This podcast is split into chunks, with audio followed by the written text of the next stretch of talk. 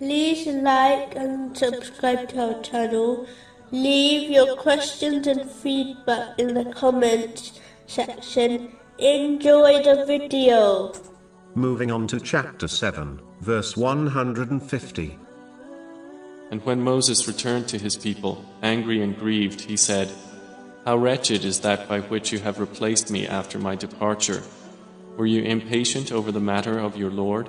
In a narration found in Sunan Abu Dawood, number 4681, the Holy Prophet Muhammad, peace and blessings be upon him, advised the characteristics which perfect a Muslim's faith. This includes hating for the sake of Allah, the Exalted. This means one should dislike the things Allah, the Exalted, dislikes, such as his disobedience it is important to note, this does not mean, one should hate others, as people can sincerely repent to Allah, the Exalted. Instead, a Muslim should dislike the sin itself, which is proven by them avoiding it, and warning others against it also. Muslims should continue to advise others, instead of breaking ties with them, as this act of kindness may well cause them to sincerely repent. This includes not disliking things based on one's own feelings, such as an action, which is lawful. Finally, the proof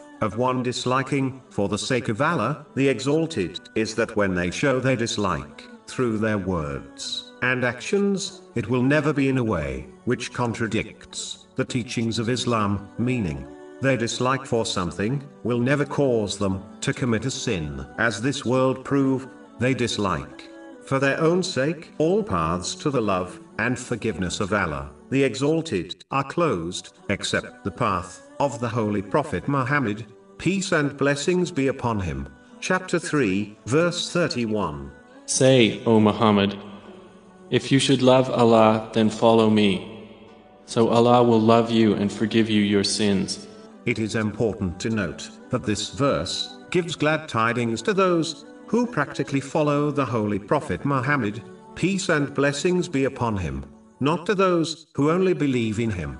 Therefore, a Muslim must act on this verse by learning and acting on the traditions of the Holy Prophet Muhammad, peace and blessings be upon him, as this is one's proof of having love for him. And only this practical show of love will cause one to end up with him in the hereafter, which has been indicated in a narration found in Sahih Bukhari, number 3688.